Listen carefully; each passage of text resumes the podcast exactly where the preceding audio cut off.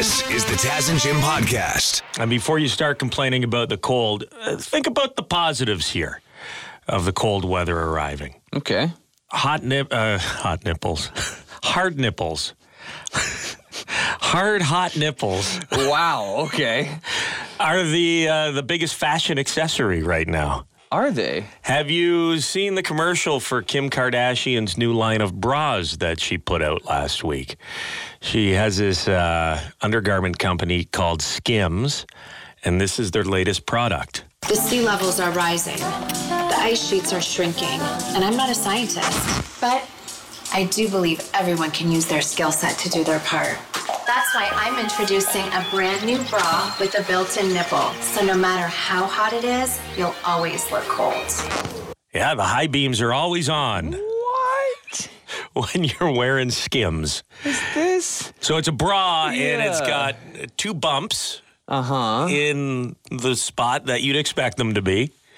So they're visible through the, the shirt you're wearing or the blouse. Boy, I thought that was something most bras you were trying to avoid happening. Like, Yeah. my whole life. Like, obviously, p- guys would get excited.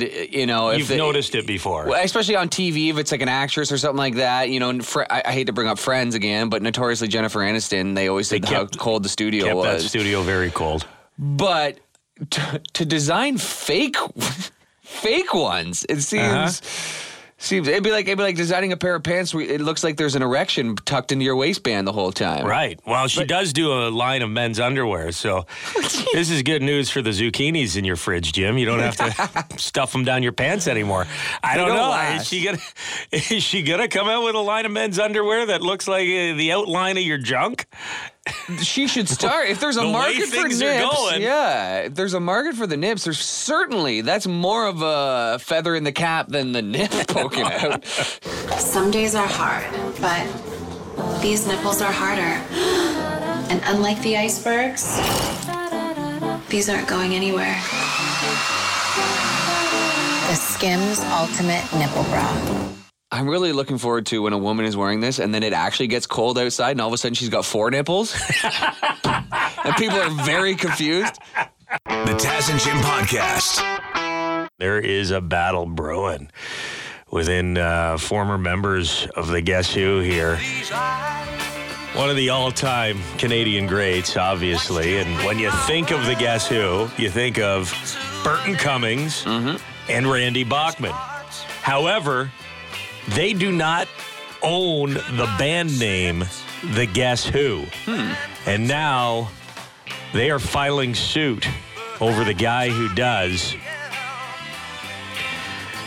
Got a press release sent to us from Los Angeles. Earlier today, founding members of the Guess Who, Burton Cummings and Randy Bachman, filed in a federal court in LA a false advertising lawsuit in response to a group of hired musicians who have been touring and recording using the band's name. In addition, according to the lawsuit, these hired mu- musicians have been using photographs that include Cummings and Bachman to create the false impression that the hired cover band is the original Guess Who. So they're calling them a cover band even though they have they have the legal rights to the name. They're just no no the main guys aren't in it. Well, how's this for sneaky? The Guess Who name is owned by former bass player Jim Kale. He's now retired, but he's allowed the name to be used by the current lineup of musicians who have no historical connection So to the band. no member. Wow. In 1977, Kale asked Burton Cummings for permission to use the Guess Who name for a single reunion concert.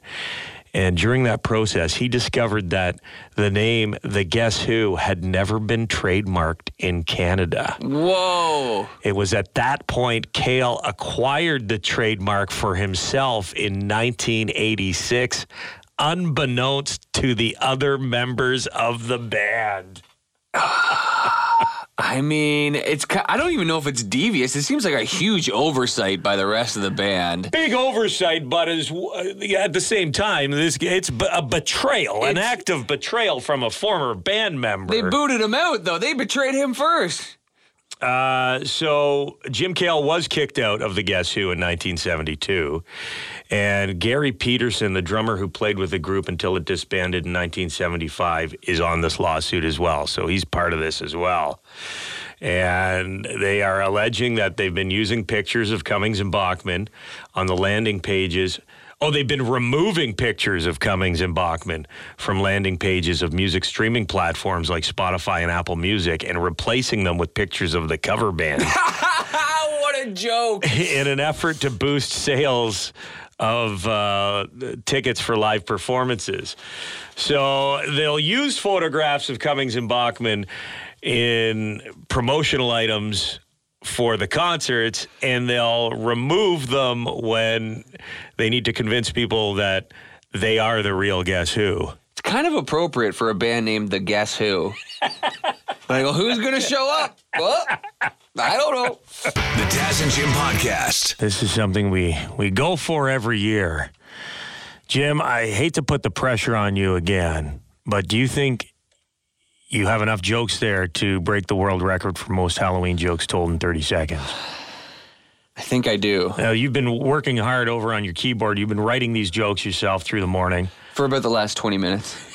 We need to remind everyone again this segment is not about quality, it's mm-hmm. about quantity. It's mm-hmm. not best Halloween jokes told in 30 seconds. It is Seinfeld holds that record. it is most. Yes. It's most Halloween jokes. What is the current record? What are you trying to break here? I think, it, weirdly enough, it's seven and a half. Okay. One guy got the setup, but he didn't get the punchline out. Uh huh. So seven and a half So if you the- get eight, Yeah. you're the new world record Uh-huh. holder for most Halloween jokes told in 30 seconds. Are you ready to go? Yes, sir. All right, I've got the timer here. As soon as you start the first setup, the clock starts ticking. Which politician makes the best gravedigger? Who? Doug Ford. Which horror movie villain is a bit of a wiener? Who? Michael Oscar Myers. What do you call the ghost of Chandler Bing? What? Matthew Scary. Oh, no. What exercise bike did the zombie use? What? The skeleton. What murderer kills brain cells? What? Kim Kardashian. What did the zombies? Where did the zombies do ecstasy? Where? The rave yard. What did the ghost koala eat? What? Bamboo. How come the mummy wore a condom? Why? Because he always wraps it up. What's a vampire's favorite chocolate bar? Oh no. I got ha- I got a half out there. What'd you get? What was the vampire's favorite chocolate bar? I didn't get the I didn't get the line the punchline out. Coffin crisp. But that was eight and a half. that was eight and a half. Yes. I thought it was seven and a half. No. I, thought you just tied it. No. But congratulations. We got a new world record. And you, and you know what? We set the bar low uh, before you started those jokes. It told people not to expect much. There was some funny stuff in there. I don't know about that. I thought so. Do, I, I couldn't remember. Do koalas or panda bears eat bamboo? Ghost. That's my favorite. What do the ghost koala eat? Bamboo. Yeah, That's a good I one for the think kids. it's the panda bears. Okay, I screwed think that one up. koalas eat the eucalyptus. That's right. They fall asleep. Yeah. Well, I didn't do a Does lot that of one background. still count? now it's panda bears. You can change it. What did the ghost panda eat? what does a ghost panda bear eat? Yeah. Bamboo. Not bad. My kids will love that one. Yes. one. That was fantastic. New world record, eight and a half. We'll try to break it again next Halloween. This is the Taz and Jim Podcast. Are you brave enough to let me see your peacock? Time for sports. Devin Peacock, our sports guy, is here. Let's talk about Shane Pinto. He plays for the Ottawa Senators, and he's been suspended for half an NHL season for gambling. Although I don't understand this. The NHL is saying there's no evidence that he was gambling on NHL games. So why the stiff penalty, Dev? You have questions. I have questions. Everyone has questions about what exactly is going on here with the NHL and Shane Pinto because, as you say, he has been suspended. Uh, the NHL made it clear he did not bet on NHL games. The rules in the uh, in the collective bargaining agreement state players can bet on other leagues. So And that includes other hockey leagues. uh, other sports in general, yeah. So like they can As long as they're not betting on the NHL, they can gamble on other leagues. Yes. So where is the violation here? And if it's not the NHL, if you can bet on other leagues, then there needs to be some sort of transparency in terms of why this has happened. Now, Shane Pinto is not going to talk because he agreed to this. Is the 41 games is actually lenient. It could have been much more. He agreed to this. It was a plea uh, bargain essentially with the league. Um, and that means he cannot appeal it. He has to abide by it. But it could have been much more. So the question is, well, what did he do? So there's got there's something financial. There's something in the operations of this that uh, highlighted it and has now got him out of the league for 41 games. So they're just saying he violated their gambling rules and nothing else specific. Nothing, no, no. Okay, let's speculate. Nothing specific, but also you have Was like, he doing it on the bench during the games? Like, was he pulling up DraftKings? or- Yeah. Well, there, there was there was some suggestion that it was someone who had access to his account.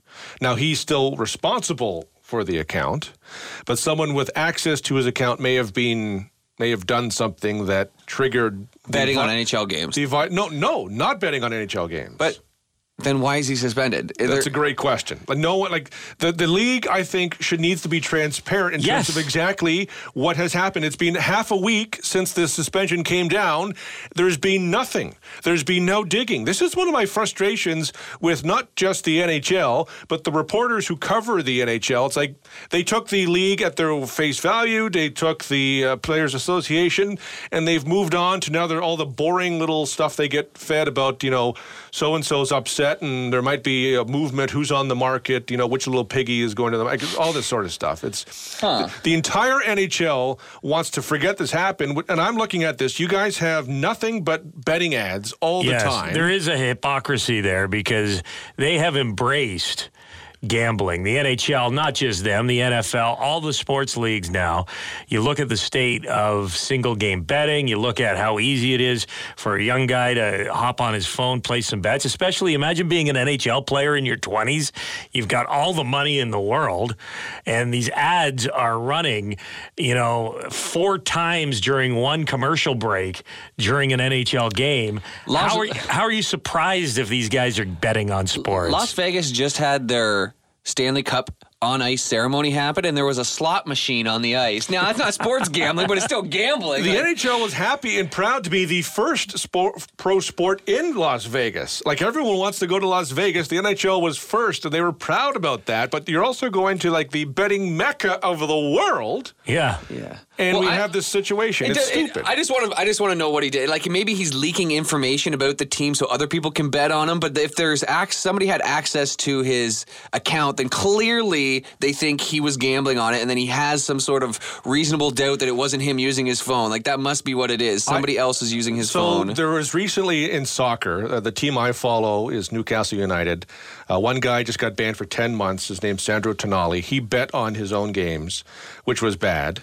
Uh, but uh, he was also using an illegal uh, uh, site to bet. Oh, so maybe he wasn't using one of the uh, the sanctioned gambling So- sites. He was like putting bets down with a If I was gonna- underground betting organization. If I was going to guess, there might be something in terms of irregularities, in terms of reporting money, reporting bets, something along those lines that would have triggered the authorities that oversee this to say something wrong has happened here. Well, uh, this has definitely sent waves through the league because I know a couple NHL guys. Obviously, I'm not going to say their names, but uh, even if they were just in a fantasy football league with their buddies, they've said somebody else take over for me. I don't want anything to do with this, you know, because if half a season you're out for gambling, and do the players know why?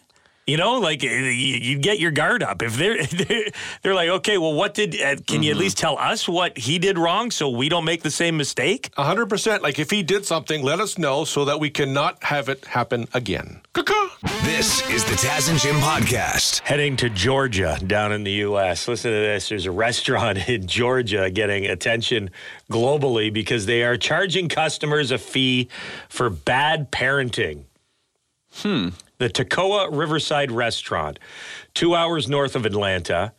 They serve uh, steak, trout, American cuisine.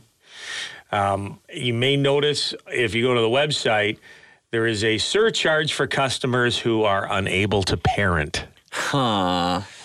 Adult surcharge for adults unable to parent, $50 surcharge. Whoa, pretty steep. some Google reviews. One reads, if you have children, absolutely avoid this place at all costs. Holy moly, the most disrespectful owner made a huge scene in front of the entire restaurant because our children were, quote, running through the restaurant. They were down by the river. We were told we need to, quote, go to Burger King and Walmart and that we were bad parents. They have a $50 surcharge for bad children. It's funny because they're writing this as a negative review, and it does sound negative. But there's probably a lot of people going, "Great, Yeah. yeah." If your kids are if running you around, don't have kids, like if you're going, and I can relate because I take my kids out for dinner with me, obviously, and I do feel bad if, like, in the booth next to us, there's a couple who's having a romantic. Uh, evening, it looks like they're celebrating an anniversary or something. Mm-hmm. My kids are bouncing up and up and down on the uh, on the seat and screaming that they want a chocolate milk. You know, it, I I've been there. I've been the no kid guy too, so I understand how frustrating that could be. But maybe don't take your uh, your date to a family restaurant then. Yeah, It depends on the place. If this is a high end place where you're spending a lot of money and it's not necessarily a family restaurant with kooky stuff on the walls, you know, yeah, yeah. I mean, if you're going to a chain restaurant, let's say like a a Ruby Tuesday. Yeah, of in the US. course. A Crabby Joe's, a Jack Astor's, these places that are in every town. Yeah, when you go to like a hockey tournament, you know, you take the kids to this restaurant because it's there's you got one in your town. You know, those are the places I think that are most likely for this to happen. But it's kind of like like I don't really go to restaurants too often and am disrupted by children. Like you always hear about a, a baby crying on a plane. I've been on lots of flights and I don't know if I've ever heard a baby crying on a plane. And I feel like it's usually at bre- breakfast places. Actually, if there's ever kids acting up, it's usually at a breakfast place. I don't know why. They maybe they got a lot of energy and there's Yeah. less room or something. Uh, but It's all for that dinner, syrup on the pancakes. maybe all that orange juice. dinner, I've I've bar- never had a dinner ruined by uh, annoying kids. Almost makes you wonder what's going on with this owner. The surcharge is ridiculous. Like, are you obligated to pay it? I just wouldn't pay it. Yeah, it seems like it, it would almost have to be an illegal surcharge unless there's adequate signage on the front door, and it's like if you go past this point, this is But a still, rule who's, we have. who's the arbiter of whether or not your kids have behaved? It's the owner of the restaurant Yeah, who wants an extra fifty dollars. And if you just leave without paying your bill, is he going to call the cops? Call the cops. Yeah, yeah. yeah, well, let them decide if my kids are behaved. Yeah. Go to the tape. The kids would be a lot better behaved if the cops did show up. I'm sure. Guaranteed. The Taz and Jim Podcast. This is a good one. I uh, saw this video on social media. It's at Disney. Someone was at uh, a bunch of people were at Disneyland, and they dressed as the dead parents of Disney characters for Halloween. I'm Coral. I'm Nemo's late mother, and I was eaten by a barracuda. Hi, I'm Bambi's mom, and I was shot with a shotgun. Hi, I'm John. I'm Tarzan's dead dad. I was mauled to death by a tiger in a treehouse. I'm Mufasa, and I was trampled to death trying to save my son. How is he doing? We are the Dead Parents Society. wow. There's a lot of Disney movies with dead parents, I guess. eh? Seriously. I, I, I mentioned that uh, my daughter is being Elsa from Frozen for Halloween. Now, my wife is being Anna. I'm being Olaf, but uh, we could have been Elsa's dead parents who drowned in that shipwreck. I've never seen the movie, but Yeah, they're dead too. yeah, okay. I think you can basically just uh, assume if you're going to see a Disney movie that at least one of the parents of the main character is going to be dead. Well, it's part of the hero's journey. Yeah. It's same with Superman and Batman. You know what Yeah, I mean? Yeah, the superhero movies, you know, Captain America's parents Sure. uh, are gone. You got uh, Iron Man's parents are killed in, by the Winter Soldier. oh yeah. You need that motivation. You know. It's tough to it- it's tough to get behind commit to fighting crime unless your parents are dead. Yeah, yeah. Like, how's Bambi gonna get revenge on all the human hunters if her mom didn't get shot or his mom? Happily ever is? after doesn't work out as well. We are the Dead Parents Society. The Taz and Jim Podcast.